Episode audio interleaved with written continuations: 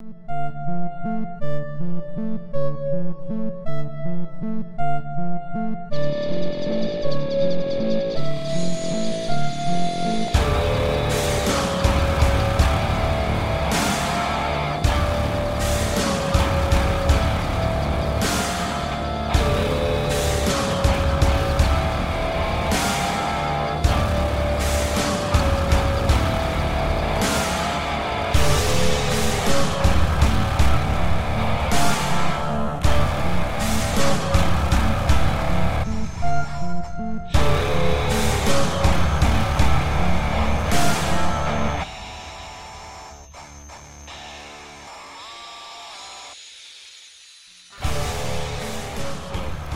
Couple sparkling waters with caffeine, you're good to go. But I Well- think Bubly makes them now, and Rockstar was also Pepsi. So Gotcha. Well, I thought maybe I could cut off my coffee addiction by switching to that. You can. Maybe. because that's how I stepped down from Monster Zeros was by going to the waters, the Rockstar waters. I love the waters. They are oddly expensive, right? Yeah, I think they're too much. Especially, you know, you go to the gas or not the the grocery store. They're still five bucks for a twelve pack of like all of them. Well, the the uh the Lacroix, I think it's Walgreens. They have a good gambit going because they sell the eight pack. No, they sell a six pack. Is it a six Yes. pack for as much as the twelve? Yep. But I think when you grab it, you don't really realize it. I had never seen a six pack of Lacroix before yesterday Yeah, when I went yeah. to Walgreens, and but I did buy an eight pack of uh, Pellegrino cans. Mm. Those were great too. That's good. hmm hmm you seem to like the bubbly. I love bubbly. Mm. Uh, I love Lacroix. I love bubbly, and I love uh, Waterloo. Waterloo. Waterloo. Is it? I've noticed with the Lacroix, the only one I really like is the passion fruit. Passion fruit, huh? I think it. Yeah, passion fruit. Well, I think they got a hell of a grapefruit. That pamplemousse. You is- like the grapefruit? Oh, uh, that's my favorite flavor of any water. I don't know if I've tried. Is it tart? Uh, have you ever had the pamplemousse Lacroix? Yes. That's the grapefruit. Is it? Mm-hmm. Okay. All right. I. God damn it! My grandpa has tarnished my entire existence with grapefruit because he used to sit and eat it like it was a fucking bowl of Cheerios, and I think I tasted it once, and it burnt my mouth, and Mhm. I just it never been the same since. Yeah, then. it's not for kids. No. Gra- Grapefruit's not for kids. How is like if you're that old? Why is a grapefruit like your snack? Because he was from the fucking Dust Bowl. they, they had to eat dirt cookies. It's just like He's like, this oh. is the sweetest, juiciest thing I've Oh, ever had, and it dude, tastes like you- a sweat sock. literally cut it in half, have two of them. He's scooping that bad boy out like it's Captain Crunch. It's just, and then he'd put his cigarettes out in it. It was the whole Oh, perfect. trifecta. Biodegradable. Great- Ashtray. Grapefruit and a cigarette. That's the breakfast of champions right Hey, there. I I got a dirty secret. I love grapefruits. I'll eat them like that too. That's good stuff. well, well, you are kind of an old soul. a little bit. Honestly, you kind of are. You have that that that spirit about you. I think it's because I used to like whiskey too, so Mm. maybe that's why. But I don't know. I have no idea. I want to know one thing quick before we get in here. Um, do Japanese whiskeys is that just a Mm. hipster thing, or do they No. taste different? Holy shit! It have you tastes have you not had a I've never Japanese- had one. You should get Suntory. You should get some Suntory whiskey. Okay. You oh my gosh. It's like they they took American whiskey and they doubled it. See, see, I think I told the story on this podcast before about when we were looking at houses that Weeb House had like a whole shelf of Japanese whiskey, and I thought he was just doing it because he's a weeb, and I didn't And that- really know yeah, if it's why not? ta- I didn't know if it tastes different. Oh, it tastes real good. It's so smooth. Well, and probably also because he's a weeb. I know you said there was what America booze or whatever, Freedom booze, Free booze. Free booze. Mm-hmm. So maybe uh, some of the Japanese people are like, "Oh, we got to be like them You know hillbillies in Kentucky and get that whiskey." They get Coors Light and Jack Daniels or Southern Comfort, and they hit their wives. Hello, everybody. Welcome to another episode of the Bumble Butt Podcast, the only podcast on the internet that uploads weekly. Who knows what it'll be about? Certainly not me. My name is Adam. Quick update on Jody. She is back home now after her successful mastectomy, Hell yeah. uh, titless, and alone. Okay, But inter- she's not alone. She's at she's my dad's there too. She she's there. She has all the collective energy from Bumble Butt Podcast. Oh. She has your family. Yep, got You're it good to go. Oh, so good. And we had a cavalcade of visitors yesterday. All Oh, my yeah. brothers were there. It was good stuff. Oh yeah. So, next up on the docket is Cody. Hello, Cody. How are Oh, you? Hello, Adam. Um, it was a busy week. You know, work work's a busy. Podcasting stuff kept me busy, Hmm. and I got to enjoy a few hours of Resident Evil Village last night. So I am satisfied. I uh, Listen to Between the Bumbles this Yep, week to yep. find out Cody's goddamn woeful tale of Resi. honestly though, if anybody out there's played it, message me personally. I want to hear your impressions of it. Hmm. No spoilers though. Okay, I'm not that far yet. I'll get there. And old Uncle Adam, I may sound a little different from time to time here, Hmm. and that's because I got a big old infection in my big old number Hmm. 30 tooth. so I'm dealing with it. I got antibiotics. I got ibuprofen. My stomach's gurgling like it's going out of style. But uh, uh, I'm. Well- excited for fucking Joey Joey Lister too Oh. because this is my favorite series. Before we get in here, did because we're talking about old time medicine, I see a lot of pictures. You know, they have those cute drawings in dentist's office Mm. where they wrap their head in a bandage. Have you tried that? Does it help? Yeah, no, I haven't. but yeah, I never understood what that was for. Really. I don't either. Yeah, they just put the bandage around the maybe to shut the kid up. I I don't know. guess, yeah. They, they always have a swollen face and their and their heads all bandaged. A little ice pack, Mm-hmm. you know, on there. I have tried heat pack and ice pack. I've Mm. tried both. They Mm-hmm. they they help. I just like to have something on there. You know, I think you just need a hammer and chisel. uh, ice skate and a rock. Yeah. Actually, you know what? Uh, a little bit into this episode, there might be a gentleman who will be able to help you out once you hear what he does. So, Wonderful, great. I'm sure I'll throw up and have a sore tooth. Then, all right, Cody, why don't you fucking take it away? picking up where we left off last week, Joseph Lister had just successfully sta- saved the stabbed housewife Julia Sullivan, and as a cherry on top, he played a pivotal role in sending her husband to Australia. Right, she was the one that had a quarter inch gash and eight inches of guts. Mm. Little spaghetti sticking out. out of there. Being that Joseph was still under the tutelage of Erichsen, he would continue to spend his time observing Erichsen performing surgeries in the operating theater, soaking up all the information he possibly could. And like a good squire, he understands that Erichsen's too stuck in his own Hmm. ways to be able to evolve much further. So he has taken in all he can from him while also figuring out what he's going to do when he's the master. Look, Joseph, whatever we think about Erichsen, uh, he he has a lot of really good mentors, uh, and we're gonna learn about a bunch from here. But uh, one day, while in the operating theater, Erichsen may have inadvertently taught Joseph an important lesson about using his improvisation skills. This particular day, a young woman was set to come in to the operating theater because of an acute disease of the thorax. Erichsen would begin the operation by cutting into a section of the soft flesh on the woman's throat. Mm-hmm. This caused dark, putrid blood to come mm-hmm. rushing out of the cut. But it was too much blood, and Erichsen knew it was going to start cutting off oxygen to the woman's air passage. So he continued to cut deeper and deeper into the cricoid cartilage, but it was already too late. A large amount of fluid had begun to fill her lungs. Imagine everybody can feel that cartilage in your throat cutting into that bad boy. Holy shit. And then you start drowning on your own blood. The woman's pulse began to slow, and if you were in attendance in the theater, you would be able to hear a whistling noise of air just barely escaping from her wound. Erichsen decided he was going to have to improvise a little bit. He decided the only course of action was to put his lips over the it. wound. And he started sucking all of the blood Yeah, and uh-huh, mucus that was blocking off her air You're passage. Such a cunt. You're such a piece of shit. This was enough to do the trick, and he had successfully removed all of the debris that was blocking Oh, her air good. Thank passages. Well, th- god damn it.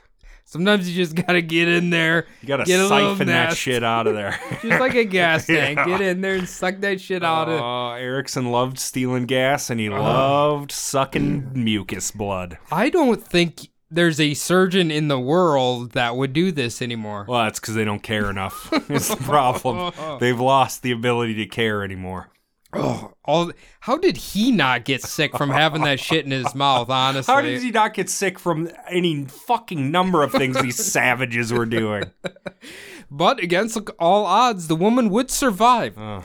It was when Joseph was training with Erichsen that he really started to notice a common theme with the patients that were coming into the hospital. They were the poor and dro- downtrodden citizens of London and oftentimes were victims of poor working conditions. Right. And Lister found himself becoming empathetic towards their plight. Well, last week we said that's basically all England was, hmm. right? Oh, just wait, wait. We're going to be talking about the other sections of the Oh. United Kingdom here later. Oh. Not only could have some of these injuries probably have been avoided if they just received better treatment, but also realized that there was a healthy chunk of those people who wouldn't even be able to receive medical medical care in the first place. Fuck.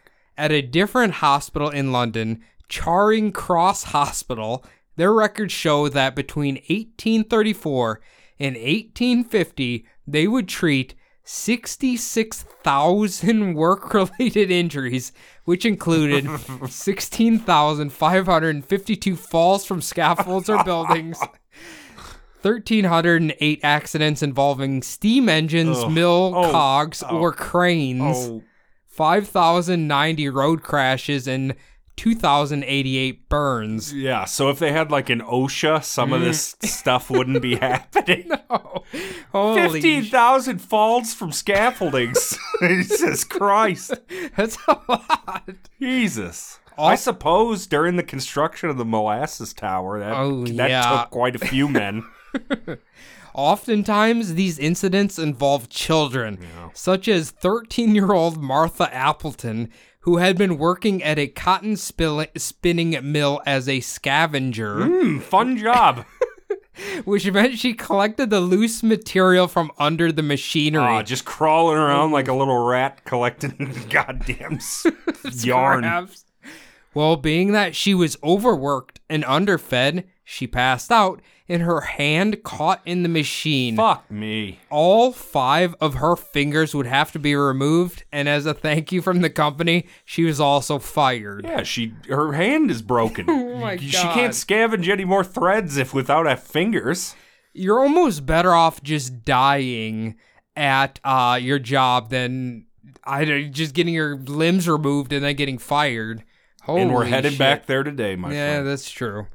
Lister himself would encounter many individuals that were not necessarily injured while working but suffered long term side effects from working at their chosen career, such as 56 year old painter named Mr. Larcy.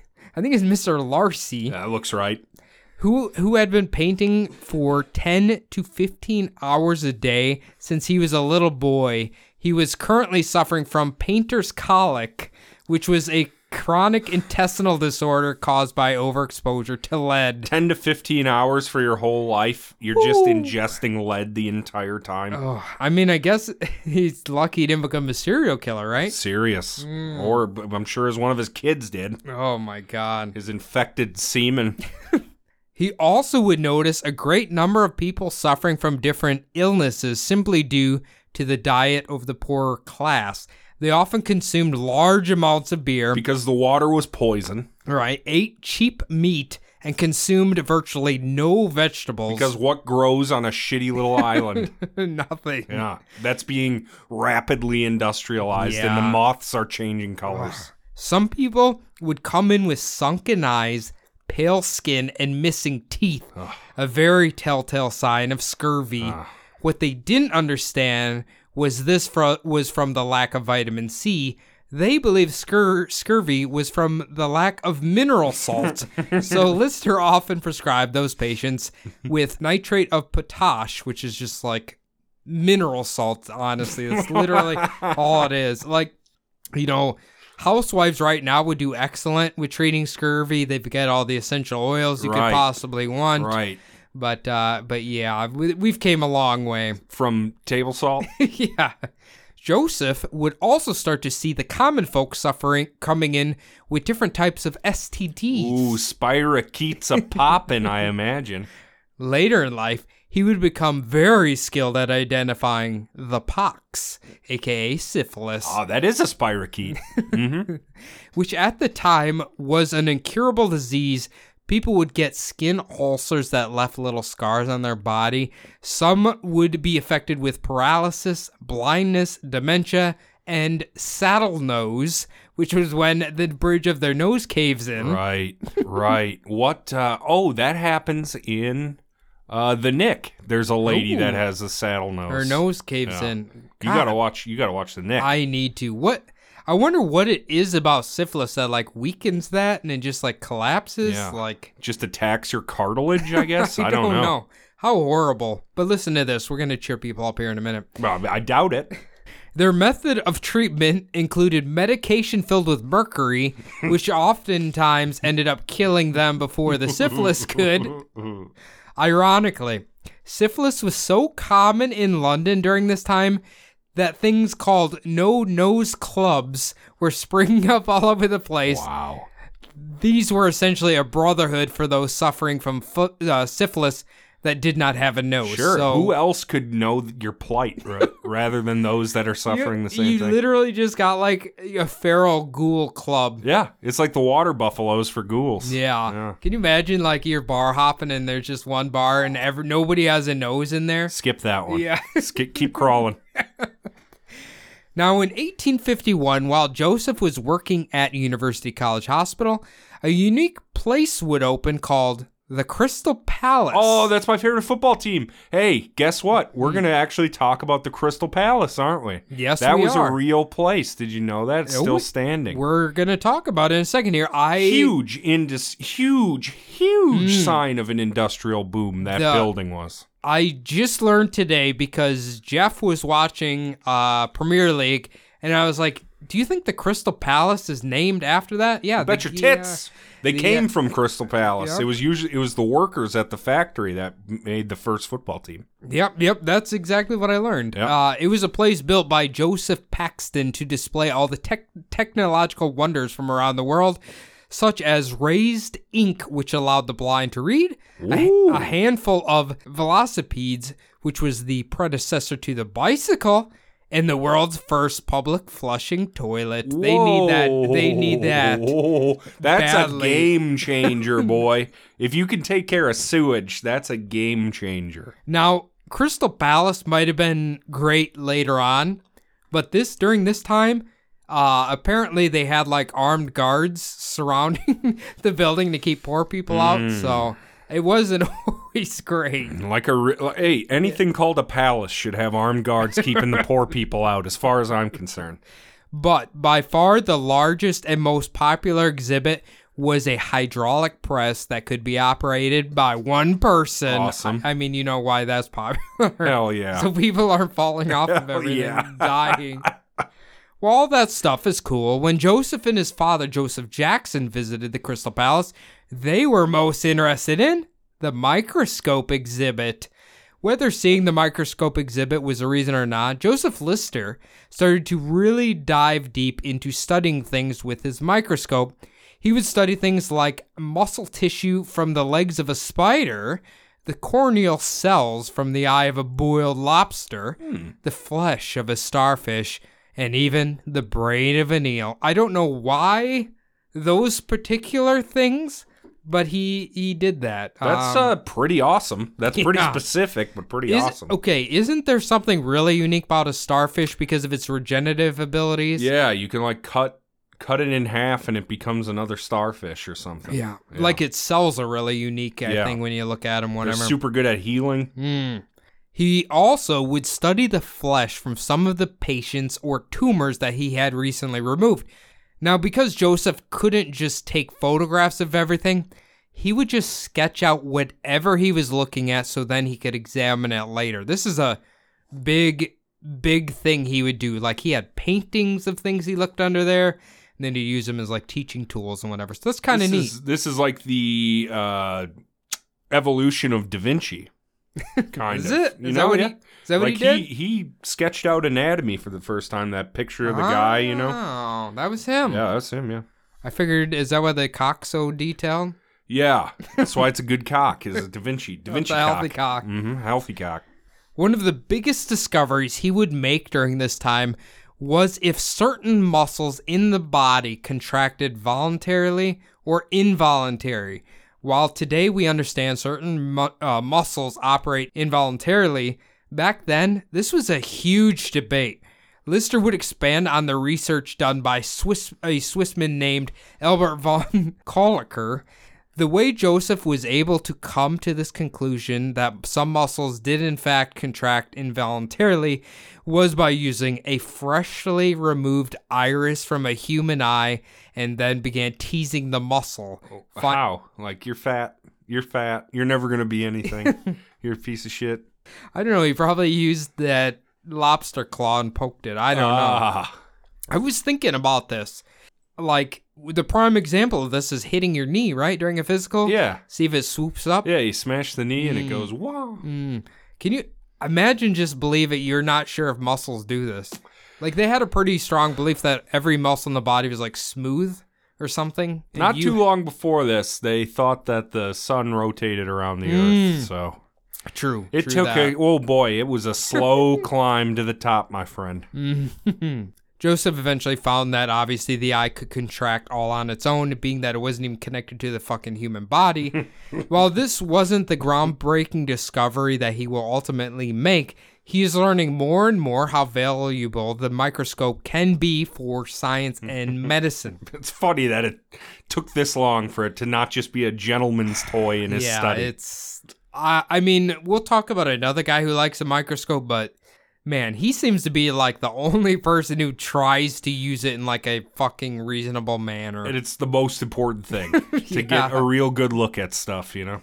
As the year progressed, University College Hospital would have another outbreak of hospitalism. Right. This time, it was one of the worst of the big four hospital gangrene.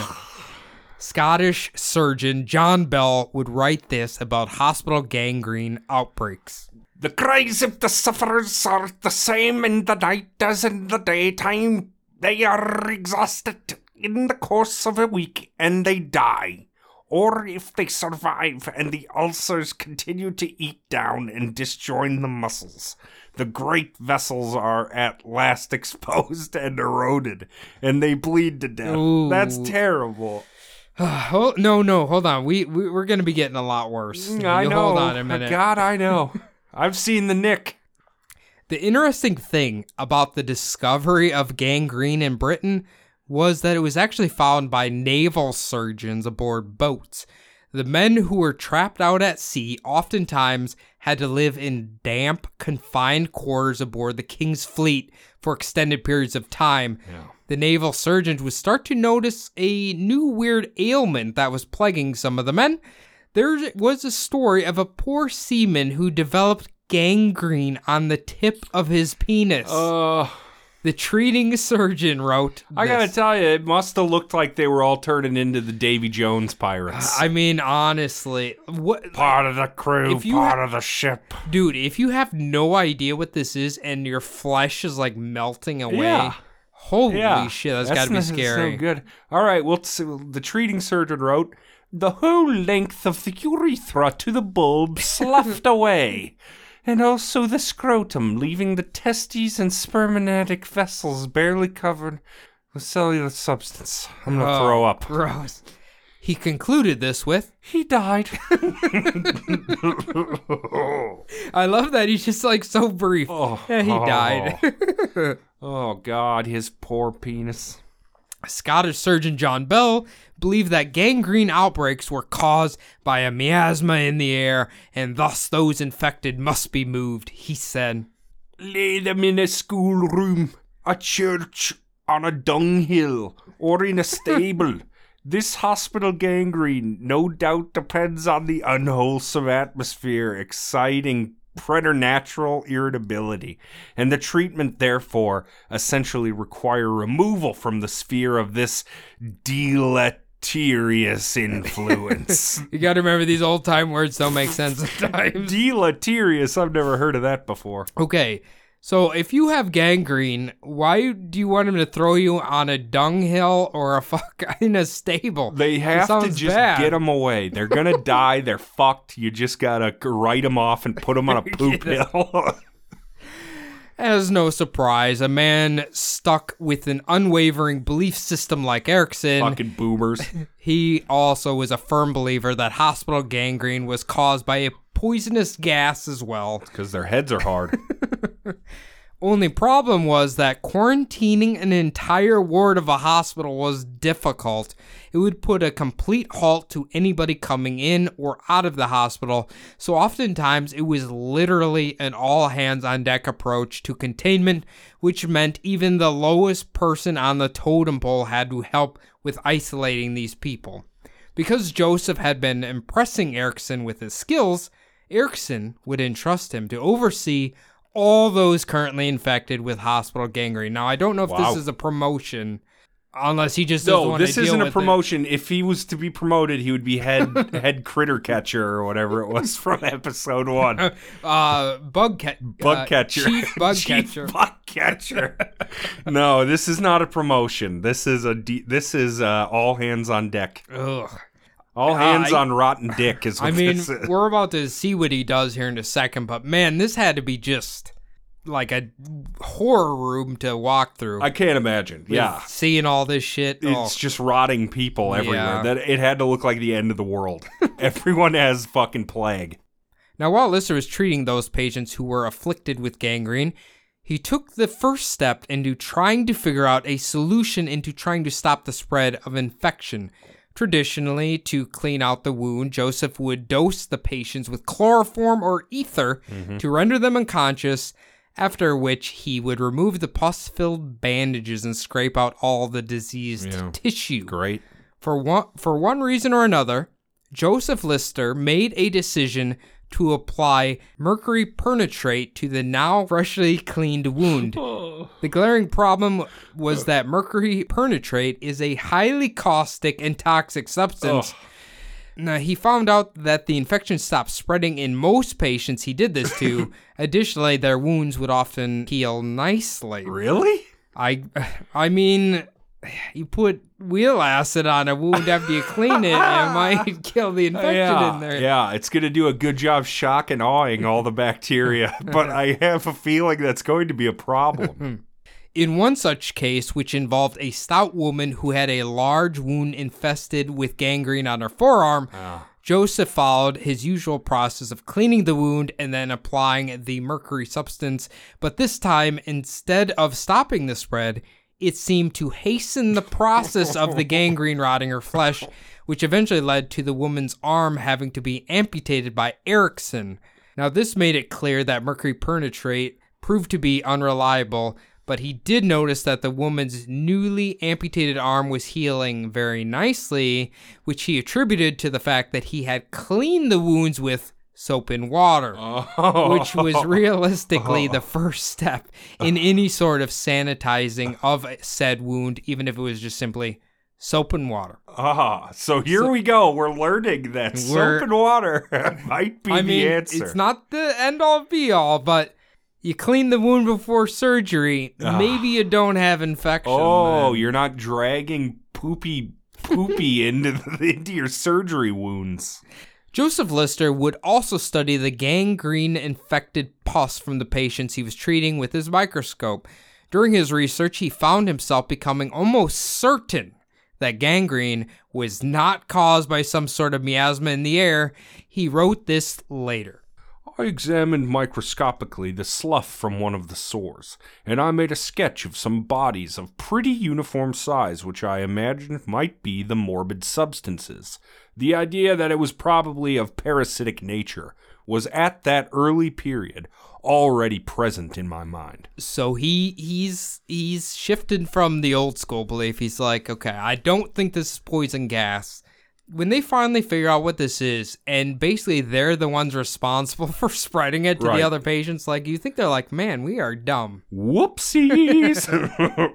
Not long after the gangrene outbreak, Lister would finally complete his residency with Erichsen and officially become a graduate of UCL. Congratulations, Joey. Honestly, you're it. the you're the future. He would win several distinction awards and gold medals for his work during his residency, which included the Longridge Prize for Greatest proficiency for medical honors and credible performance of duties of offices at the hospital. Apparently, this made a lot of his uh, schoolmates very jealous because they did not win the same amount of awards he did. Well, he's d- He's a boss. the best. I mean, he's the best. He understands microscopes and knows gonna that gangrene's not a poison gas. I was going to say, if they all had a microscope, maybe they'd be in the same position. After completing his school, he would go on to accept a position as clinical clerk for senior physician Dr. Walter H. Walsh, which was just the clinical version of a surgical dresser, which he was doing for Erichsen. uh-huh. So he's just a lateral movement. Mm. Although I think that when we talk about the clinical thing, they don't operate at all. They Good. just treat patients. Out of the theater.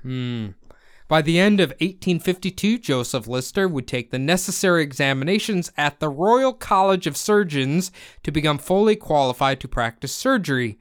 He would continue to work as a physician's assistant for Dr. Walsh into 1853. Now, now that Joseph had graduated from college and obtained the necessary licenses to practice surgery, why did he continue to just work as a physician's assistant for Dr. Walsh? Well, Joseph Lister found himself suffering from another mental crisis, which revolved around the reality that he would be solely responsible for the care of his patients, and the thought of this made him doubtful in his own abilities. This is why he's not a fucking sociopath or a psychopath. because he actually feels for He him. has he has that Compassion. exactly mm. and and he doesn't want to kill people.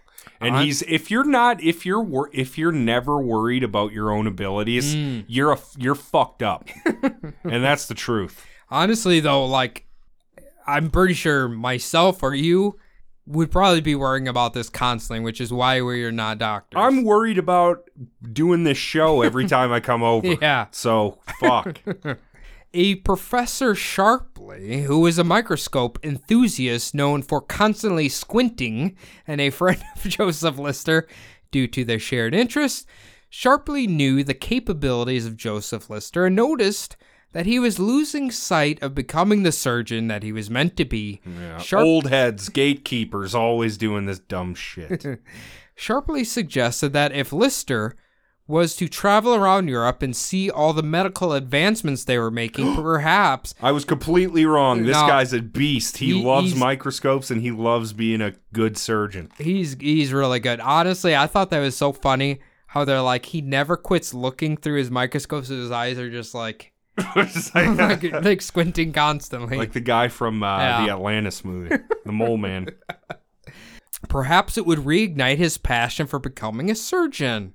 Eventually, Professor Sharpley was able to persuade Joseph to spend some time with his good friend James Sim, who is a renowned clinical surgeon at the University of Edinburgh Edinburgh. and fourth cousin to Robert Liston. Oh shit! yeah. This is a, a real nobility of surgeons here. Dude, there's a lot of nepotism. All these fuckers always seem to be related. It's the upper crust, my friend. Sharpley had a feeling that Sim would take an enthusiastic student like Joseph Lister under his wing. So in September of 1853, Joseph jumped on a train to Audriki, Audriki, whatever it is, or Old Smoky, headed to Edinburgh. oh, it's a tr- it's a train. yeah, Ah. I guess that's what they call it. I don't know. Is Aldriki? Auld Reekie. Uh, you got to say that in uh, Scottish. You gotta Uh, say it's a great, great day for motor car racing.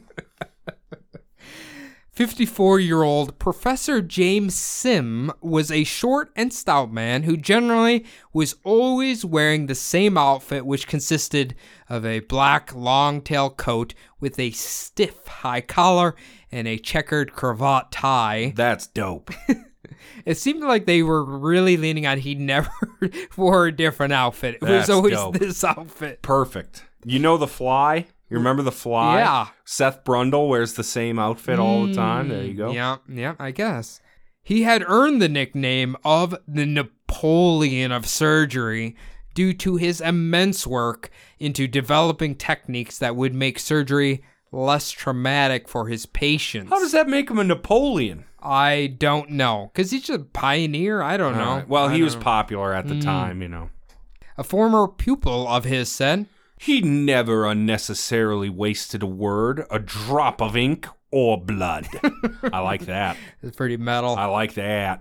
Dr. James Sim had made a name for himself for his development of a new type of amputation at the ankle joint.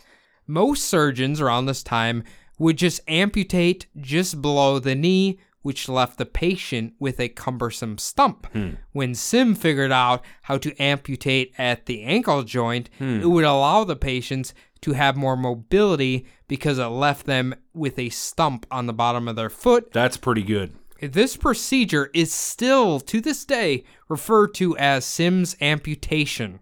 You believe that? That's pretty good. So- Because you get to st- like you get to have that balance and everything. so basically, the best way you can describe this is um, they cut kind of where your bones, your toast bones, start coming out of your heel bone. uh huh. So it's kind of like a little L. Sure. Cut that. So you still have your heel bone with a stump around it. That's so. pretty fucking good job, Sim. Yeah, he uh he's good. He's I think he might be better than uh, uh, Robert Liston as a surgeon overall. Wow. Yeah, he's pretty good.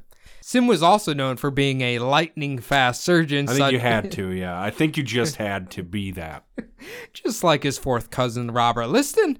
Sim would become the first ever surgeon in Scotland to perform an amputation of the leg at the hip joint, and he did so in under a minute. But also, like his cousin Liston, speed sometimes leads to Yeah, complications. like cutting off your assistant's fingers and killing four people at the same time. Triple kill. When Sim first began the surgery, he started by cutting deep into the thigh bone, just under the hip socket. As he started to remove the leg, a loud crack reverberated through the operating theater. Sim found himself a little taken back by the sheer amount of blood coming from the wound. He would later say, Had it not been for thorough seasoning in scene of dreadful hemorrhage, I certainly should have been startled. It seemed indeed at first sight as if the vessels which supplied so many large and crossing jets of arterial blood could never all be closed. I, I love that. I've been thoroughly seasoned on dreadful hemorrhage. oh, fuck. me. Awesome. Eventually, they would get the blood under control after they successfully sutu- sutured all of the arteries and blood vessels. Sim would later call this. The greatest and bloodiest operation in surgery. That's awesome. Oh. Honestly, though, you were watching this, right? You're, Yeah. you're a young Scottish man. You're watching Oh, this. I'm going, it's a great, great day for you- surgery. You just literally hear them lifting the leg, and there's just like crack. It's like a break in a chicken bone. You're like, oh shit, blood shooting everywhere. Have you ever seen videos of stuff where they're doing where they have to break your bones, you know? Kind of. Holy shit. Hmm. I accidentally saw that. I definitely threw up. I bet you did. Yeah. That's a gross crack. Oh my god. And they're it looks like they're taking shit out on you, the doctors, but they're just breaking your bones to help them, you know. Do you think that makes those orthopedic surgeons the best taekwondo guys? Yeah, or isn't that a like in the- mafia hitmen, collectors anyway, debt collectors.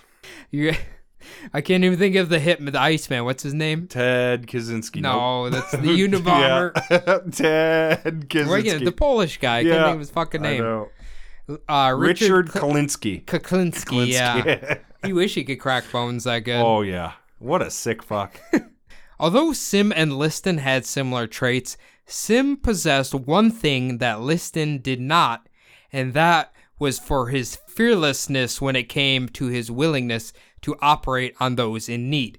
Take, for example, in 1828, a man named Robert Penman would specifically seek out James Sim looking for help.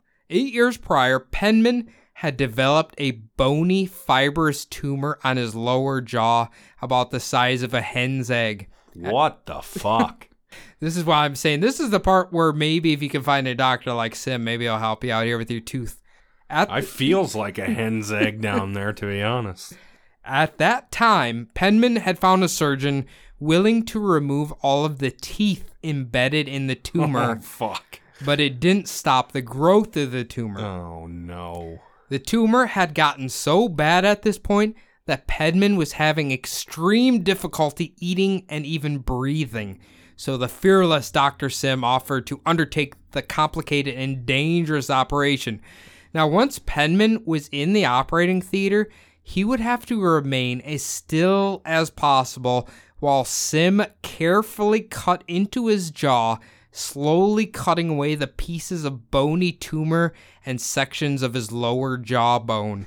After having to endure 24 minutes of excruciating pain, the tumor had been successfully removed, and Penman would go on to make a full recovery. Wow. Could you sit through that? I, I couldn't sit through you reading that.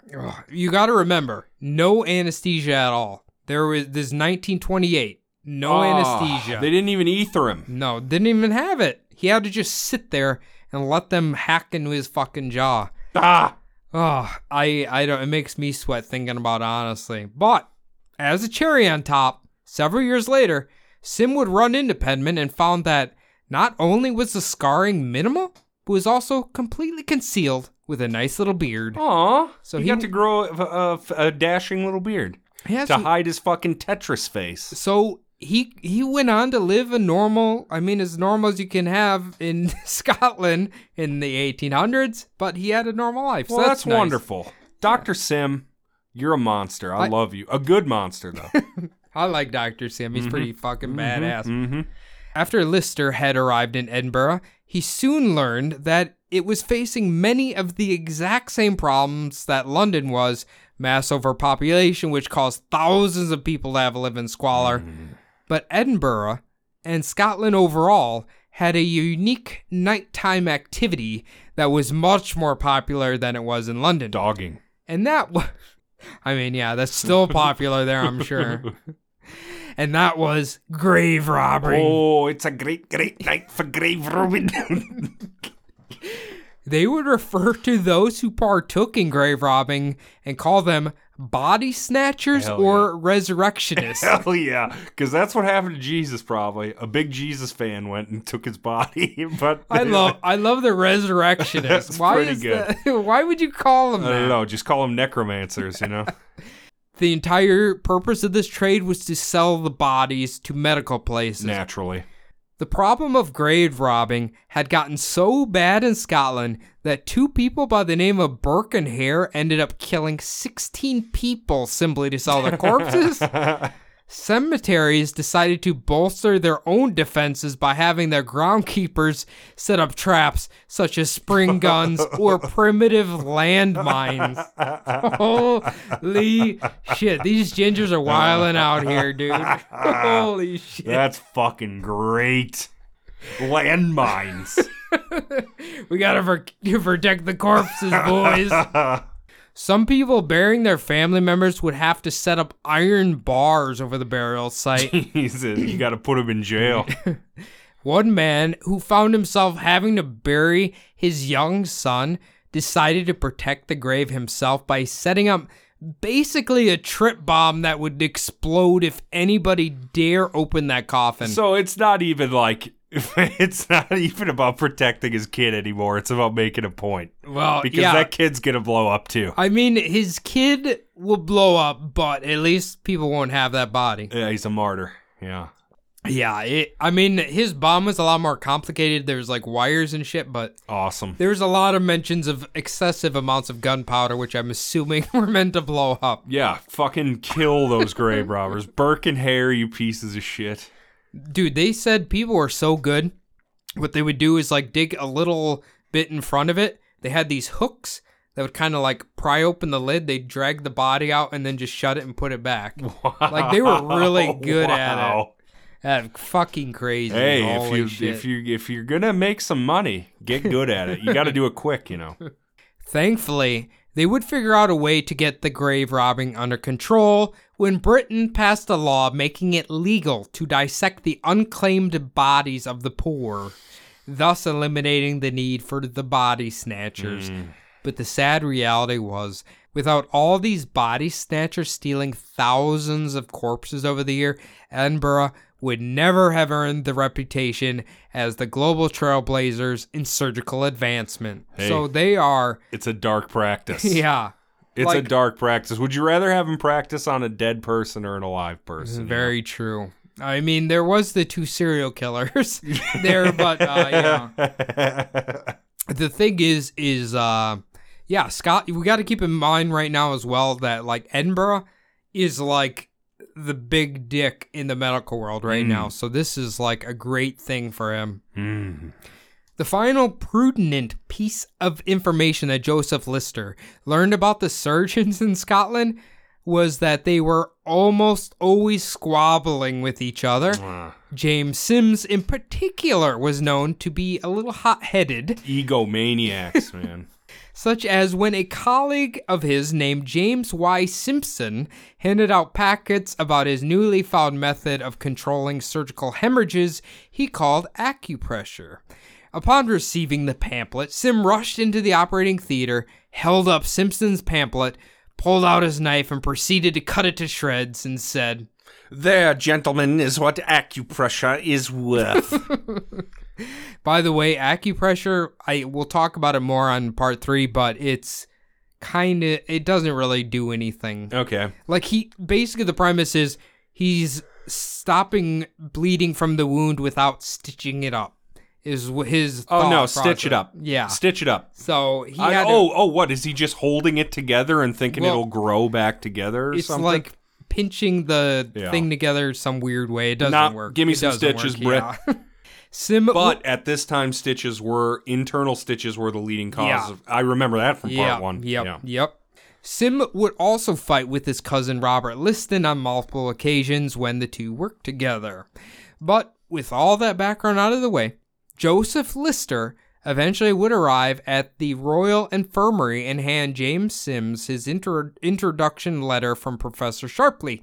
Lister would quickly become Sims' right hand man Hell yeah. undertaking many more responsibilities than he ever had with Erichsen. That old ass, b- boomer ass Erichsen. And also, Sim allowed him to assist him in complex surgeries. Sim would eventually make up the position of super supernumerary clerk for Lister because the hospital already had a house surgeon, but the work was the exact same. It just had a different title. Huh. Kind of like, I don't know, navigating politics in the hospital here. I don't know what it is. Yeah, it's it's ego. It's all Yeah. ego based, man. I'm the only hospital surgeon, god damn it. Excuse me, I'd like to order the house surgeon. Sim saw something special with young Joseph Lister, and Lister admired Sim's abilities in the operating theater. Sharpley was right that James Sims would help Joseph Lister reinvigorate himself in the sh- surgical world. Joseph would later write, if the love of surgery is a proof of a person's being adapted for it, then certainly I am fitted to be a surgeon, for thou canst hardly conceive what a high degree of enjoyment I am. I am from day to day experiencing in this bloody butchering and department of the healing art.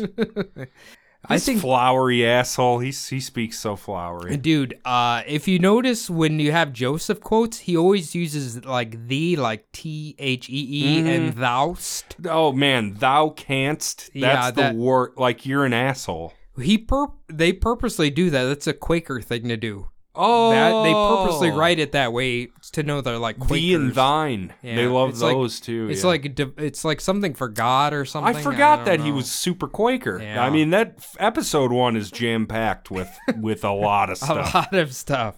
Joseph also found himself becoming at peace with the fact that he would not be able to save every single patient under his care, but that did not mean he was not going to try his damnedest. Perfect. A prime example of Joseph having to face this reality is when he and Sim would have to try to save a young man who had just been stabbed directly in the neck. a lot of uh, uh, these uh, UK people stabbing each other. Still, they had to have those buckets where you put your knives over there. Uh, yeah, the, one of the best quotes from this was like from a paper. It's like the surgeons or they're what? How did they put it? Like basically, the surgeons were, would be responsible if one person went to jail or if two people. Or no, if one person was dead or if two people Yep, were dead. That's the something. thing, right? One goes to the morgue and the other to jail. That's the only way a knife fight ends. Well, if the boy dies, then the boy will or be no, dead. one dies at the scene, the other dies on the way to the the hospital. gallows. Yep. Uh, yeah. It, it was kind of funny.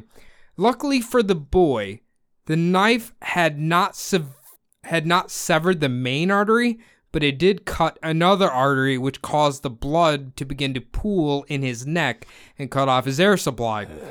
Once they rushed the boy into the operating theater, the spectators would have to watch in horror as the boy gurgled and choked on his own blood.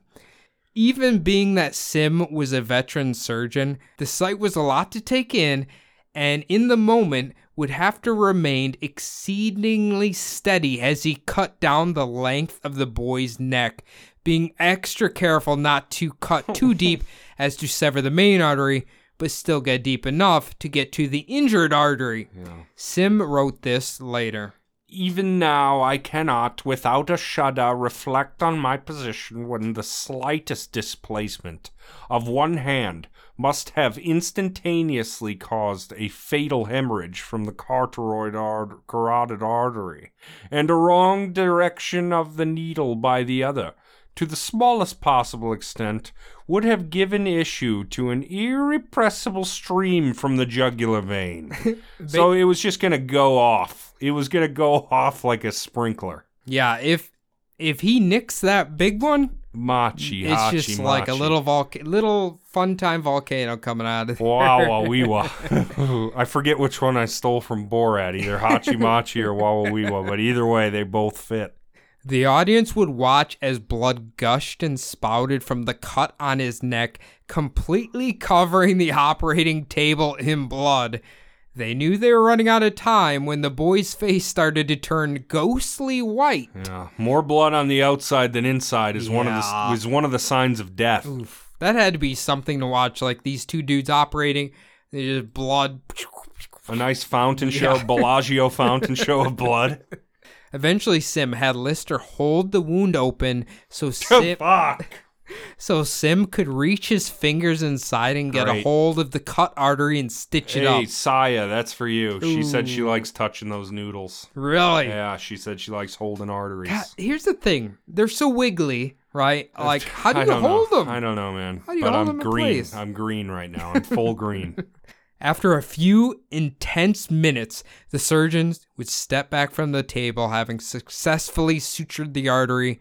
After the audience noticed that the blood had stopped spouting, a roar of cheers and applause erupted from the audience members. Woo! That's got to be a great feeling. Yeah. The dude's not dead. You step back. Oh. You're like, "Whoo, here we go, But boys." but he needs some blood.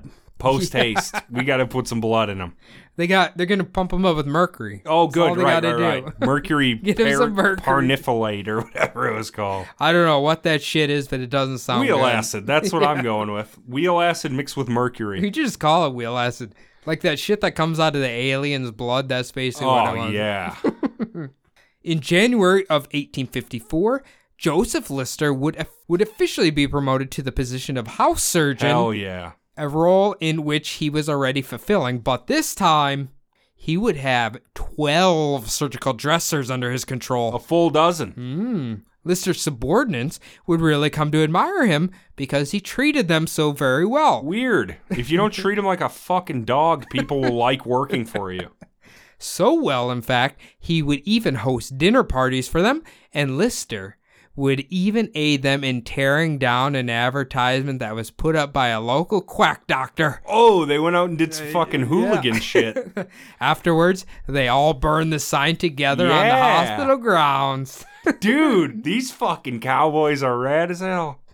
I mean, that was legal to do back then. I would love if like a brain surgeon now and his his people could just go burn down a essential oils clinic. But They're don't basically that- like a gang. They're like they're gonna show up at the five points and fight Daniel Day Lewis.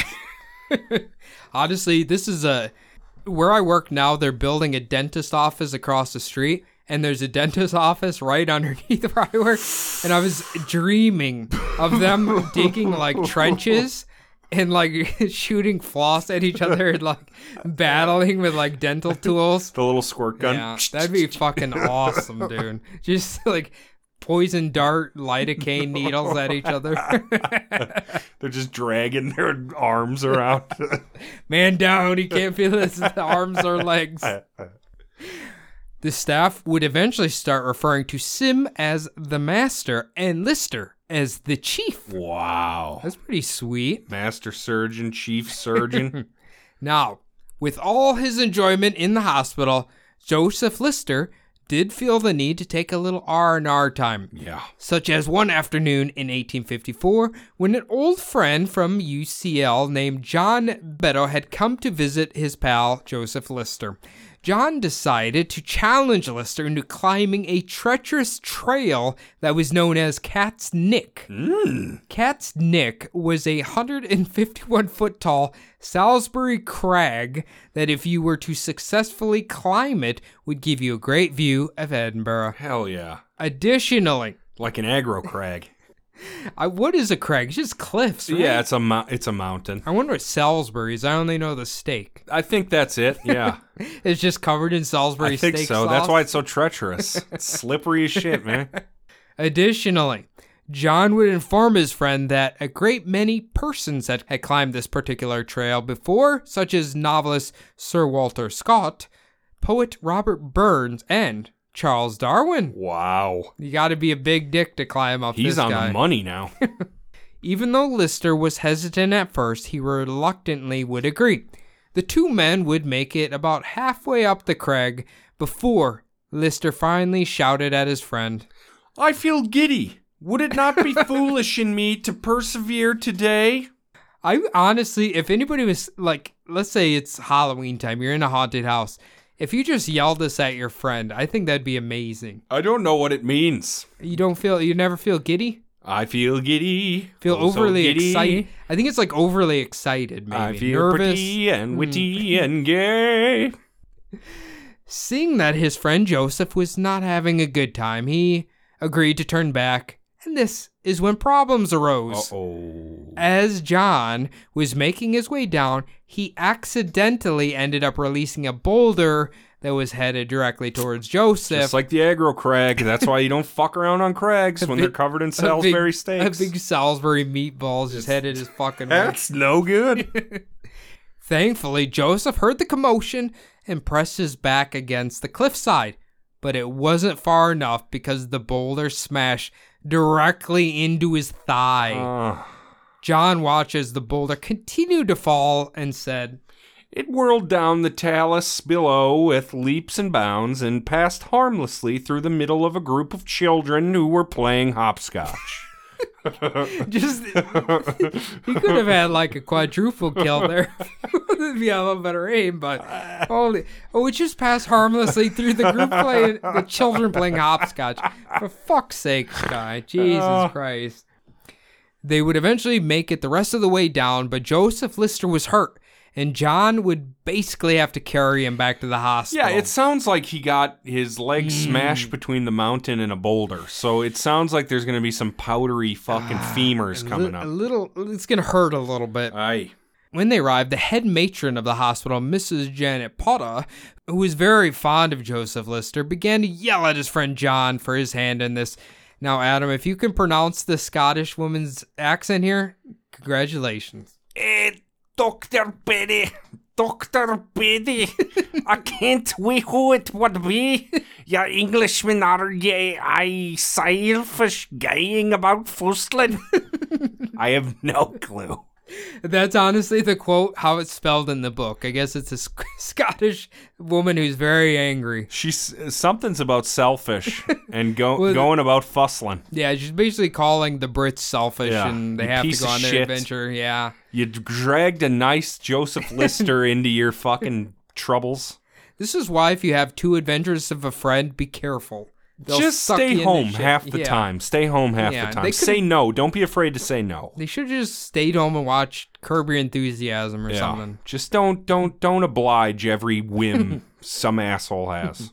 After receiving some medical attention, they found out that no bones were broken, but his thigh was severely bruised, putting him out of commission for several weeks. All right. All right. That's good. That's Not better than it bad. could be. Not too bad. Towards the end of 1854, Joseph Lister's post as being a hospital surgeon was running its course, and he would have to try to find another job. Through the grapevine, it was brought to his attention that there was an opening at the Royal Free Hospital in London, Hmm. which was a hospital that provided free care to those who could not afford it. Do you think they'd yank my tooth? Ah, if it still existed. Yeah. I mean, honestly, they all have free healthcare, Yeah. so you could go anywhere. Yeah, that's pretty good. this was just a place, I'm guessing, to help poor people. Bohemian. Costa Rica said I should get on a plane and head down there. Apparently, they have some of the Fuck best yeah. dental care in the world. Get Yeah. down there and let them rip that bad boy out. She was like, it might be cheaper that than getting it done there with the airfare and Look, everything. Okay, if you drove to Canada, wouldn't that be clo- easier? Well, they can't just they won't just do it for free. Well, you just You have to be a Canada citizen. maybe if you beg them. I I think I could charm him into it. I'll bring a shirt. I'll give him a shirt. There you go. Now, as we will find out through this series, Lister desperately wants to find a place to work in London, but London never seems to want to have him back. Yeah. Both Sim and Sharpey were telling him he should probably avoid applying for said position, not because they didn't want him to advance his career, but simply because three of the veteran surgeons at Royal Free Hospital were, were creating disputes and had disintegrated their relationships because of their hospital politics. Now, hospital politics, as you can tell, is a big problem during this time. Yeah. This- It's uh a, yeah, they're all egomaniacs. They all They're always fighting about something stupid. It's, it's just it's type A's, you know. They'll just fucking fight each other. Okay. We're about to get to an Adam point here. Okay. All right. Now, Joe. Now, Lister would decide to just let his application time expire, not even apply at all. Hmm. But a unique and advantageous op- opportunity would open up for Joseph. While Joseph was working at Royal Infirmary, he worked alongside another fantastic surgeon, a 33 year old man by the name of Richard James Mackenzie. Now, naturally, Mackenzie would have been next in line to become the assistant surgeon to Sim, but decided to volunteer as a field surgeon during the 1854 Crimean War, Ooh. which was a war fought between the United Kingdom and Russia. Mhm. Do you know about this? Oh yeah, the Okay. Crimean War definitely. Sounded like a bad time. Woo! Boy, and Russia was really trying around this time. They were trying to to flex a little bit. Yeah? Mm-hmm. While stationed at the barracks, Mackenzie came to realize that bullets and cannonball injuries weren't the worst of it.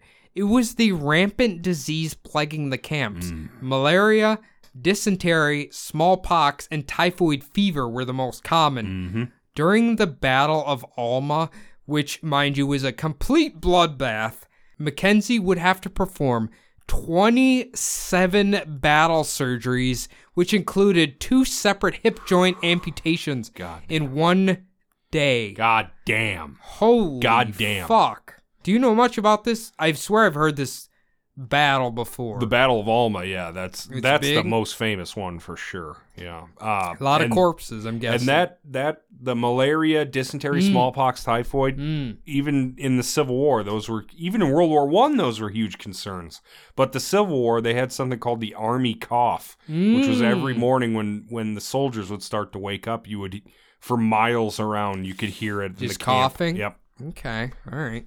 Shortly after that legendary battle, there would be a huge outbreak of Asiatic cholera, which had a 40 to 60% mortality rate. I don't like them odds. No, it would go on to kill 18,000 soldiers over the two and a half year war.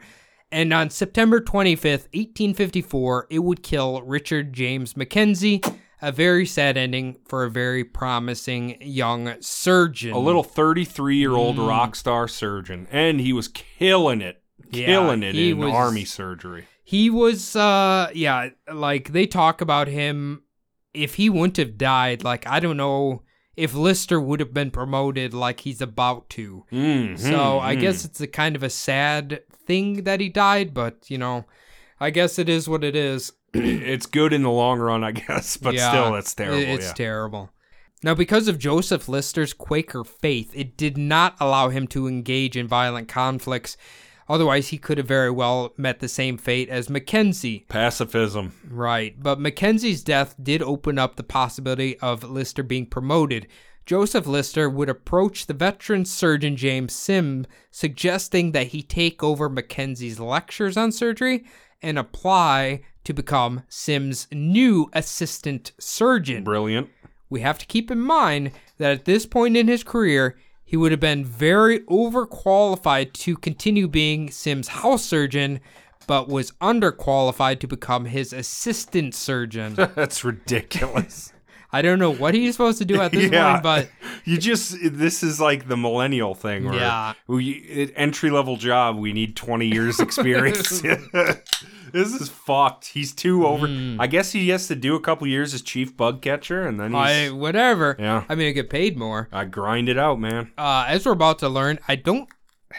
I don't really think he's actually been paid like hardly at all Sure. this whole time. This is like a, a, a passion Hmm. project.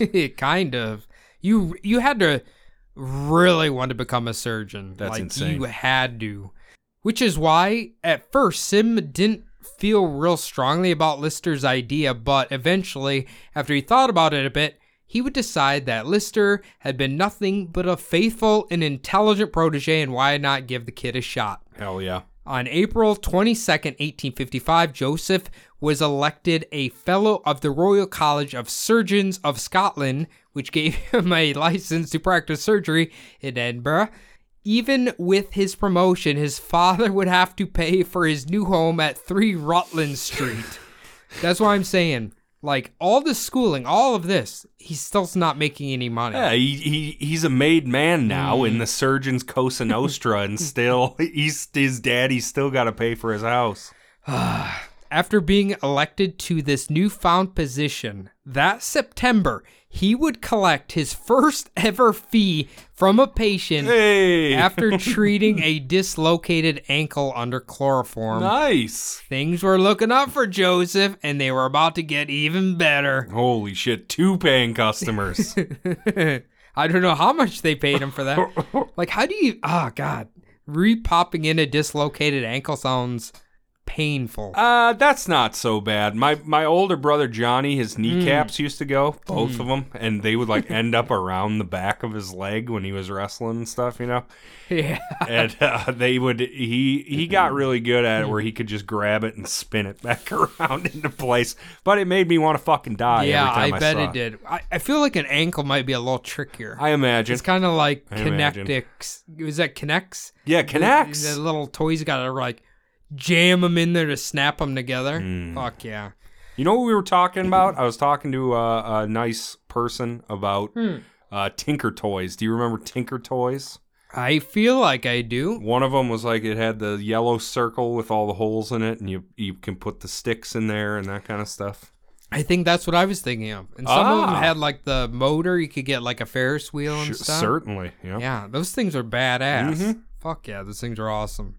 Being that Lister and Sim were becoming better friends, Sim would start inviting Joseph over to his exquisite home he called the Millbank House. Hmm. Sim lived here with his second wife, I think a Jemima Byrne, a That's Gyp- definitely Jemima.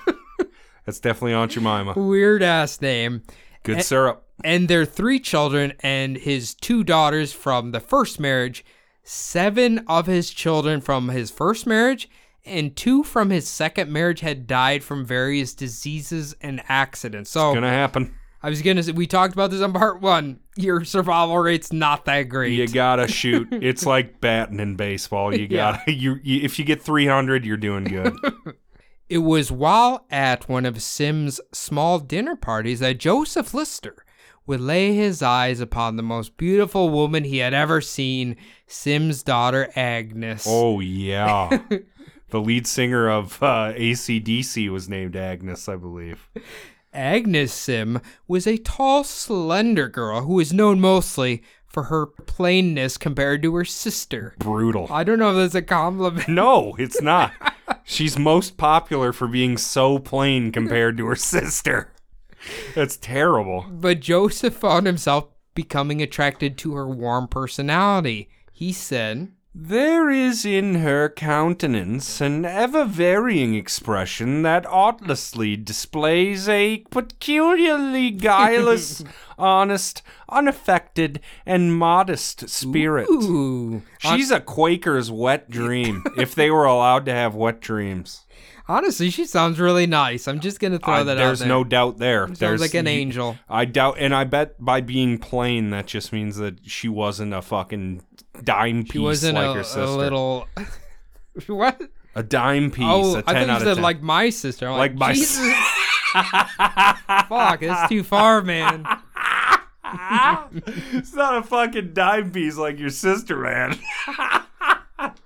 Oh my god. Oh, that's Oh. brutal. Yeah, no wonder your little face lit up like a candle there.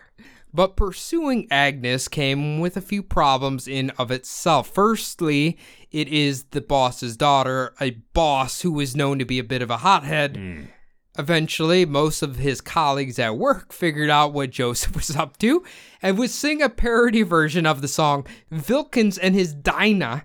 Their version talked about Lister being mysteriously killed by a surgical knife after refusing to make an honest woman of Sim's daughter.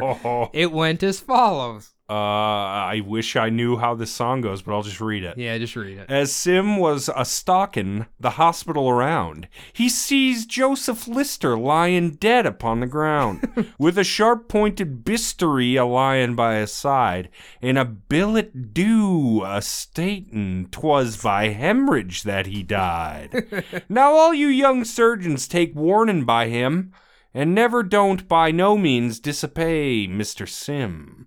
And all young maidings, what hears this sad history, think on Joseph, Miss Sim, and the sharp pointed bistoury. Fantastic. That's kind of sweet. That's pretty I mean, good. if you're dating the boss's daughter, you kind of deserve it. Just gonna say that. Right Didn't now. you say that? Didn't the surgeon make like a video about killing their new boss or whatever? Like a joke video? Oh yeah, yeah. so this yeah. is kind of the same thing, isn't it? I, you know, morbid humor Mhm. right there. You know, I'd be a little scared of Mr. Sim. Uh he's he's short and stout, but he sounds intimidating. Uh, especially when he's your goddamn mentor. You sh- Hmm. Probably shouldn't dip the quill in company ink, if you know what I'm saying. the other glaring problem was that Agnes belonged to the Episcopal Church of Scotland, Yeah. and it was very obvious that she wasn't about to abandon her church to join the Quakers. Nope. which, as no surprise, was a huge problem for both of Joseph Lister's parents. If he was going to ask for Agnes's hand in marriage, he would have to give up his membership to the Quaker community. Now, he wouldn't be outright shunned, but he was worried that his father might not continue to financially support him. Yep. But in the end, Joseph Jackson will put away all his relig- religious grievances and choose to let his son follow his heart. What a beast. Mm. Now that's true love. That's Yeah. what you should do. Yeah. Not cut someone Hold off on, because they don't believe what you believe. Let's hear about what Joseph Jackson, why he might been, might have been the most comfortable with it. Joseph Jackson told his son he would pay for all the furniture and he would speak directly to James Sim about making a settlement or dowry on his daughter after they were married. Gotcha. And uh, if you can't tell, Mr. Sim's quite loaded. Yes. okay, this Yeah. just all makes sense. yeah. Joseph Lister would finally propose to Agnes Sims, and she would agree to marry him. They would be married the following spring on April 23, 1856, with the dowry payment and the funds from Joseph Jackson as a wedding gift.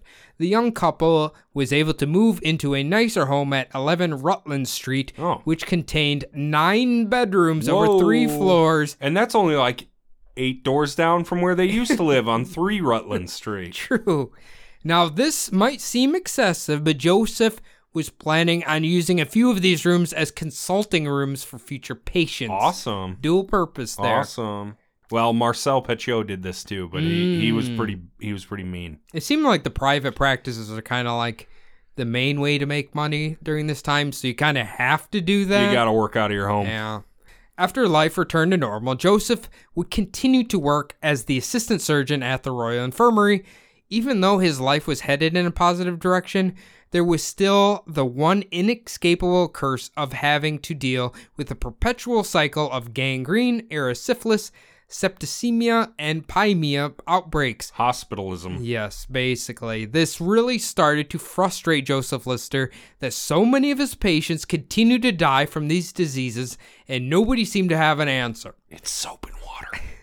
So he decided to start collecting pus samples from his patients again and try to figure out the mystery with his microscope.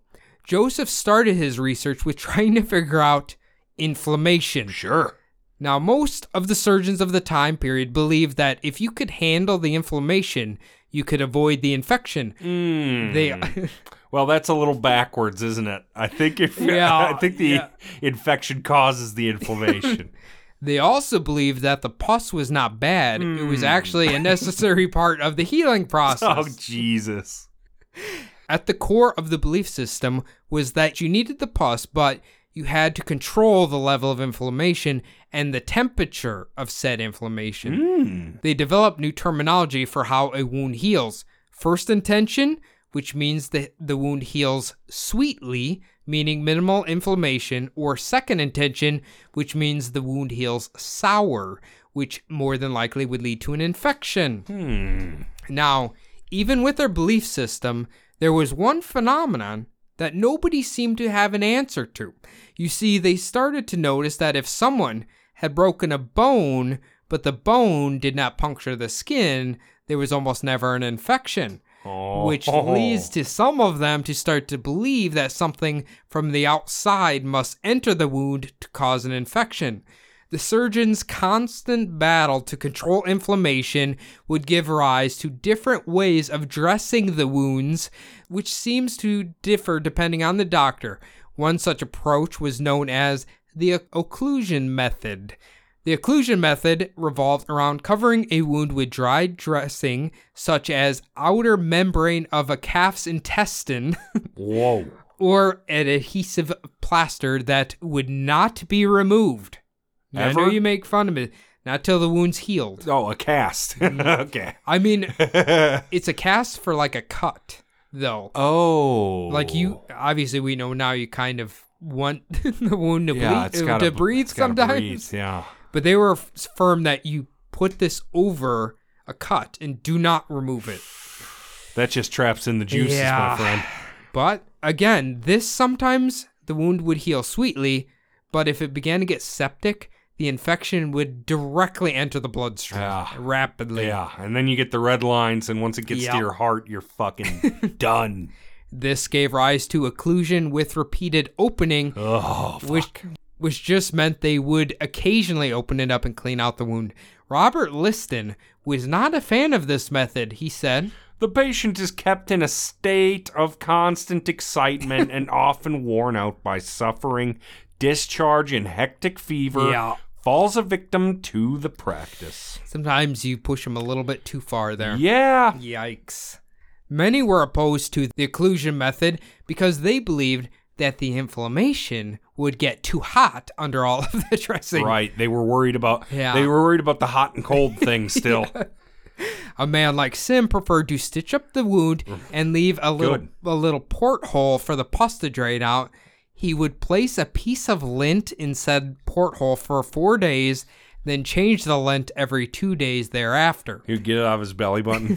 Probably just like, hold on. Boop. It just makes a little popping noise. Boop. Some surgeons like to implement water dressings or wet bandages, believing it was the best way to keep the inflammation cool, which would thus avoid infection. This actually was the best best method because it inadvertently continuously removed the pus as it formed. Problem was, not only was it expensive, but also surgeons spent their time arguing over if the wa- the water should be hot, tepid, or cold. Always, yeah. Always. You fucking idiots. you fucking morons.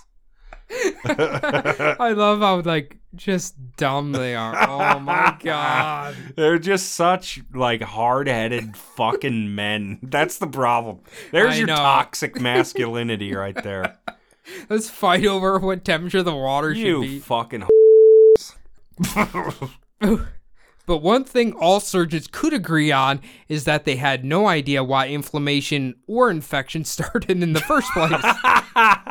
One thing we can agree on, we have no fucking clue what's happening. in their minds, they couldn't seem to come to any sort of logical conclusion other than it was poisonous air or it just spontaneously formed in the wound. you dumb fucks. So naturally, it makes sense why Joseph was trying at first to figure out why inflammation started. Sure, chicken and egg kind of thing. Cause and effect. Over the next three years, he would study inflammation by doing scientific experiments on live frogs. Poor frogs. Which inc- uh, he killed a lot of frogs. We didn't. I didn't go into it deeply, but he killed a lot. this is Milo and Otis surgery here. Which included him completely removing the brain and then tampering with the frog's spinal cord to see how its veins and arteries were Oh, affected. that's how we got the WB frog. that's how we got him to do the dance. I would love if they had Joseph Lister dissecting that WB Yeah. frog. What It'd was that amazing. frog's name? Do you remember? I thought it was something racist. I don't know. I mean, he is a racist frog. Yes, that's uh, that is definitely a throwback to a form of entertainment that we shouldn't remember. Uh, now, after his vast scientific studies, he would conclude that inflammation was a normal part of the healing process and did not necessarily mean that the wound was going to become septic. Brilliant. Where he was wrong Oh. was that he believed that there was two different types of inflammation, Yeah. local and central. He believed inflammation was directly connected to the central nervous system. Hmm. While the research wasn't perfect, it was starting to lay the groundwork for what is about to come. But before he solves that mystery, it's going to take a little bit more time. but Joseph is about to have another opportunity for a promotion.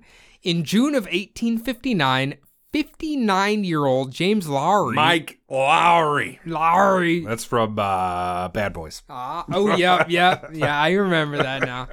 Who was the Regius Professor of Clinical Surgery at the University of Glasgow, suffered a paralytic stroke that made him unable to move or speak. Fuck. Although tragic, Joseph Lister believed this would be a great promotion for him, as well as it would look really good when he ultimately tries to apply for a surgical position back in London. Which is just he's still holding on to that dream, isn't he? He just Lo- wants to be a London surgeon Lo- so dude, bad. London, as well, more on part three, but like London just does not like him. Yeah. It's really They, fucking they reject tragic. they reject the lister. Yeah, it's really sad. The one thing about this scenario that was making making Lister somewhat hesitant to take on this position was the fact that he might have to leave the six-year partnership that he had developed with his now father-in-law Sim. Mm. And while Sim didn't want him to go because he knew there was not another skilled enough surgeon in Edinburgh to fill his shoes, he couldn't ignore the possibility for Joseph. Yeah. So Joseph Lister would apply for this position and he would be running against seven other highly qualified candidates. I would love to see this reality show. I would love to see it. Yeah. Oh, you mean of Joseph and his stepdaughter or them applying for Joseph and the seven other Mm. candidates trying to get the position. So this was uh, highly this was kind of a big deal because they had five from Scotland and two from England. Wild cards, Yeah. those two, yeah. They ain't getting in there. Not a chance. But They're there to keep everyone else on their toes. One of the outlying problems was when one wanted to apply for this position is that that application had to be overlooked by the minister of the crown located in London, of which he had no idea about any of the fucking candidates. Naturally. Yep. Why was he in charge of this? Because He they had no to, you gotta fucking flex your dick when you're the British Empire. That's why. They have no idea what's going on in Glasgow, dude. It's like Jesus. That's why I like local government. Hmm. That's the only thing I like about Republicans. The one thing that would give Joseph Lister an edge was that Sim would write a very nice letter of recommendation for his son in law, describing his character as having Strict regard for accuracy, extremely correct powers of observation, and a remarkably sound judgment, united to uncommon manual dexterity and a practical turn of mind. I mean, I don't really know what any of that means, but it sounds really nice. That's like the best thing you could ever say to somebody. I think. You should compliment people this way. I mean, that's three things, and then Hmm. he's like, then they come together to make an uncommon manual dexterity. it's brilliant. That's so nice. Also, William Sharpey, the professor, and John Eric Erichsen would write letters of support for Joseph. Wonderful. After Joseph Lister was offered the job, he would have to head the 40 miles to Glasgow, and he soon found that Glasgow, even though it was in the same country, was much, much different than Edinburgh. Overall, it was a lot more conservative in nature, especially in regards to its medical pra- practices, often claiming that Edinburgh was full of progressives. Fucking liberal hippies down there in Dude, Edinburgh. dude, they seriously are like so hard on the fucking progressives over there. You stay over there. Don't 40 come over- miles away. Yeah. Cody, this island is full of fucking nonsense. England is full of fucking nonsense. Especially during this time. They're so close. It's like, they, what happened? They went to the other side of the hill and started talking different and thinking different. I guarantee Edinburgh and Glasgow don't like each other right now. They don't. They fucking hate each other. It's they're how fucking it nutters. They're nutters. They make fun of us for having hatred, but we have such a big place. They're so different and they're so Well- fucking close. okay, Wisconsin is less than 40 miles from here, and we don't like them. I hate them. All right. Hmm. they uh, would call us progressives. shifted. They would call us progressives. Hopefully, or Hmm. they're so fucking stupid they think they're more progressive. One telling sign of it being conservative is that during his required introduction ceremony speech, he was informed just a day before that he was going to be required to recite said speech in Latin. Whoa! Learn a dead language. Get that speech done. A language that he did not know. Nobody did.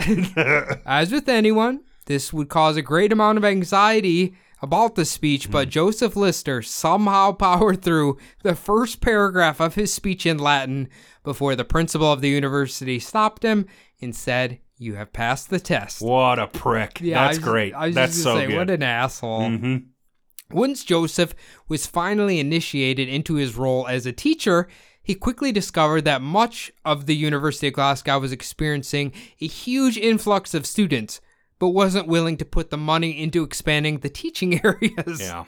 So Joseph Lister would have to invest his own money in renovating his lecture theater. So, along with the help of Agnes, uh, they transformed it into something the students would really come to admire. Not only was it turned into a presentable teaching area, it was also filled with a human skeleton, anatomical specimens, models, and several of Joseph's drawings. Yeah, he probably was trying. He's like, there's a link to my Etsy store. you can buy these prints. Honestly, though, like you're in class and there's just like this ominous 1800s human skeleton sitting there. Yeah. pretty metal. And shit floating in jars and stuff. Yeah, pretty metal. yeah. A short while into his new professor role, he would be elected a Fellow of the Royal Society, just as his father had, Wow. which was considered to be an extraordinary feat for someone of his age. But even though he found himself really excelling at teaching students about anatomy and surgery, he was missing a vital component in his education of his students, and that was that he wasn't demonstrating surgery on actual patients. Mm-hmm. So he would apply to work at Glasgow's Royal Infirmary. While this wouldn't seem like an unrealistic request for a medical professor, the one glaring problem with trying to get a job at Glasgow's Royal Infirmary was generally it was expected that you make a large donation to the hospital board. For the privilege of being able to cut people open, Yeah. huh? Yeah. Well, I guess it's like becoming a partner at a law firm or something. Mm. Yeah. I yeah. don't know. Ugh. I it's just That's stupid. That's really dumb. You got to grease the hospital Ima- board in order I- to. imagine you are taking a, a school trip, right? Yeah. And your teacher has to grease whatever place you're visiting. Like, Yeah, we the need a school lar- board. Yeah, we got to give a large donation before you do that, buddy. God. The hospital board itself consisted of 25 members, Whoa. of which only two were medical professional, Awesome. professionals. The rest were religious officials, politicians, and other and other random assortment of people. Yeah, Tony Soprano for some reason. After having his initial application rejected, Lister would have to plead his case to a board member named David Smith, who was a boot and shoemaker with zero medical knowledge. well, he was. He's gonna be Doctor Scholl one day. Okay. David Smith and the others on the board believe that the hospital was strictly to be used for treating patients and not to be used to educate students. so he was turned down for a second time. The prime reason for them not allowing teaching at the hospital outside of the fact that they believe it was something only the progressives did mm-hmm. was because Glasgow was in an even worse spot as far as poverty goes than London and Edinburgh were. One of the journalists wrote this about his visit to Glasgow. I have seen human degradation in some of its worst phases, both in England and abroad, but I can advisedly say that I did not believe until I visited the wynds of Glasgow that so large an amount of filth, crime, misery, and disease existed on one spot in any civilized country. No person of common humanity to animals would stable his horse in Glasgow.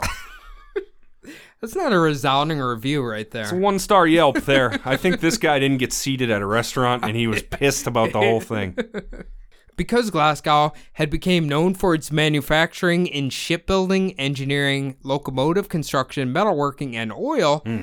there were a lot of people at the hospital for work-related injuries, Oh, yeah. Such as 35-year-old William Duff, who ended up severely burned after he lit a candle over a manhole at the new oil works in Keith Place. That's the dumbest. What were you thinking, pal? You that's a manhole in an oil work. That's literally a cartoon. That right is there. a cartoon. That's happened to Wiley Coyote so many goddamn Yeah, times. he just burns his little crispy head or blinks his little crispy eyes at the camera. I don't know if William Duff did that. Maybe he did that. I, I hope so. Or 18 year old Joseph Neal, who was working at a munitions factory when he placed what he thought was a tin full of tea into a fire. It was actually filled with two pounds of gunpowder.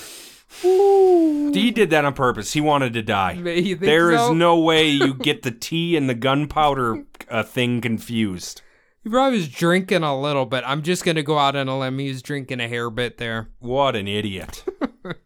So suffice to say, Glasgow's Royal Infirmary was rather busy during this time, even though they had the biggest hospital in the country at the time. They had like 560 some beds, which was like Shit. was the Edinburgh one had 150. They had 500 some. Still wouldn't let him in there. Jesus. But after the Royal Infirmary con- continued to refuse to allow Joseph to treat patients, 161 of his students would sign a document pleading with Glasgow Royal Infirmary to allow Joseph Lister to treat patients there. Finally, after two years of battling with them, Cunts. In eight- Corrupt cunts. in 1861, they would assign Joseph Lister to be in charge of some of the patients oh. Even still, there were some in the hospital that were very bitter about letting a progressive in their hospital wards. Mm-hmm. Even though Joseph will have to continue to witness hospitalism run amok at Glasgow Royal Infirmary, just like all the others, his groundbreaking discovery is just over the horizon. And I can see it. yeah, I can see it coming. so it's going to be a light. yeah this is we've we, he basically had um you know the the hardcore shit in inflammation he's like guys this shit is not from inflammation it's from Yeah. something else Yes. so He's getting real close. He's, He's getting, there. close, and it turns out it's not just London that hates him. No. Uh, it's and yeah, it's because he's a fucking liberal hippie doctor. Because he wants to like advance medicine. That's the problem. You're fucking with people's revenue Yeah. streams if you do that. You if you're reinventing the game, these people then have to figure out how to manipulate it again. Oh, just wait till we start talking about him recommending the other doctors try his sanitation methods. Just wait till you hear that. You're going to be so annoyed. Well, that's uh I I can't I can't believe that bureaucracy has slowed everything down since the dawn of time pretty much. It's just like, ah, these guys had to be egomaniacs. They're always fighting with each other. They're always arguing over everything. It's By next week you're going to have watched some of the Knick. I'm Uh, going to tell yeah. you that you have to. You have to because this just lines up so does it. You just got to watch it. So it's check it out. It's probably on HBO Max. Give it a run. It is. It is. I Good. saw it. I well, saw it. buy it off I there do. then. Good. I good, do. Good. Fantastic. Cody, another great job. I fucking Thank love you. this series. Like I said, if it's not a hit, I will have Victorian era surgery uh, uh, On your tooth. on my tooth. God, I would do that right now. I'm Mm-hmm. telling you. Uh, frickin' Kylie said get the roller skate or the roller skate, ice skate in a rock and do the the castaway thing. Ooh. Uh, you might have more luck just tying a string around it and flooring your car. Yeah. Having Ooh. someone floor your car, pull that bad boy out. the the jackass method. Yeah. yeah. Yeah, it'll get out of there. It Yeah. just, or if it doesn't, it's, you're gonna get pulled with it. Was that Jackass or Wildboyz? I can't remember. That was Jackass. Okay, sure. was, he did it with the Lamborghini. That's right. Yeah. Well, it came out. It came out. He's lo- what if that would have pulled him and gave him road rash Fuck everywhere? me. Fuck me. Just well, ripped his whole jaw off. Oh my g- oh Maron. Either way, Cody, fantastic job. Thank you. If you guys liked it, uh, let us know in a form response at the website. Go to bumblebuttpodcast.com, fill out the form request, comes to us like an email, and we can talk to you. It's real fun. Another thing you can do is follow us on Instagram at BumblebuttPodcast and Twitter at BumblebuttPod. If you love us so much, stay on the website and then uh, buy a t-shirt and then follow the link on the website to the Patreon at patreon.com slash bumblebutt podcast. Donate at any level. Another great way to support us, ladies and gentlemen, is to bop that follow button on Spotify and leave us a five star review on iTunes. We didn't get any this week. I know that for No. a fact. Vegas Stakes lose music. Uh, all right. Anything else? Uh, do we have any other pressing matters to attend to? We we do not. We got to get out of here. I'm we gotta get sweating. out of here. I'm sweating too, Cody. I just repeated everything you said. Uh, thank you very much for listening. Thank you, Cody. Thank you, Adam. My name's been Adam. Thank you, Adam. And as always, have a nice weekend, unless it's Tuesday.